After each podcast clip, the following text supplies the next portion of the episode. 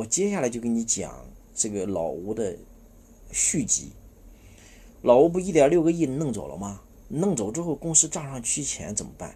所以他就急需要融资，这个时候他也不懂，也不知道找谁投资人，所以当时啊找了个财务顾问叫毛区建立，一个女的，不是日本人哈，中国人，叫毛区建立，现在在养猪呢，发财了。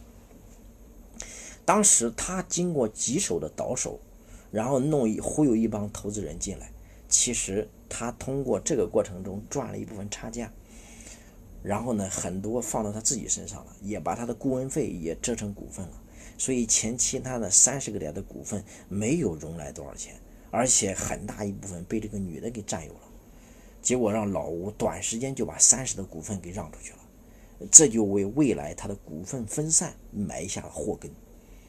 所以我不建议你们把投资人进来上班，好吧？投资人就是投资人，你投资人，你要么是财务投资人，要么是战略投资人。你财务投资人就给我出钱就好了，你不要管我怎么去运营，我反正是你不实在担心我，咱可以玩对赌，对吧？那你战略投资人你投我了，你可以给我提供一些支持，流量支持，这个团队支持，其他的资源支持都没关系。你拿控制权也不行，你说你啥叫控制权，兄弟？你说你的优盾在他手里。控制权就在他手里，不在你手里。你那个权离开了钱，那叫权吗？所以说你想要控制权，必须是钱权一体，而不是钱权分离。动态怎么调整很简单，用增发机制啊，或者是用那个用国外的有一个方式，叫什么方式呢？就啥意思？你比如说咱俩合伙，现在呢，咱先分50%，就这50%可能是咱俩是一个人30，一个人20，剩下50啊先不分，就先在我们两个人身上挂着，约定好。那剩下的50怎么分呢？按未来咱俩的贡献分。你比如说等咱公司做到2000万的时候，拿出10个点，咱俩按贡献拆，我3你7，然后做到4000万的时候再拆，再拿10个点，然后你5我5。然后拿到5000万的时候再拆，啊，这是国外的一种方式啊，也可以考虑。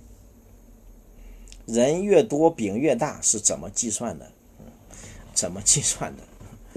你一定要记住一个结论，叫股东越多公司越大。为啥股东越多公司越大呢？你就看看我们市面上90%的主体是什么？是夫妻店，是个体户，啊，永远就一家店，从早忙到晚。但是规模也就那么点儿，一年365天甚至都无休，累死。但是你看看这些大的公司，有几个是老板100%控股的？我问你，包括这些优秀的公司，全是合伙制的，新东方，对吧？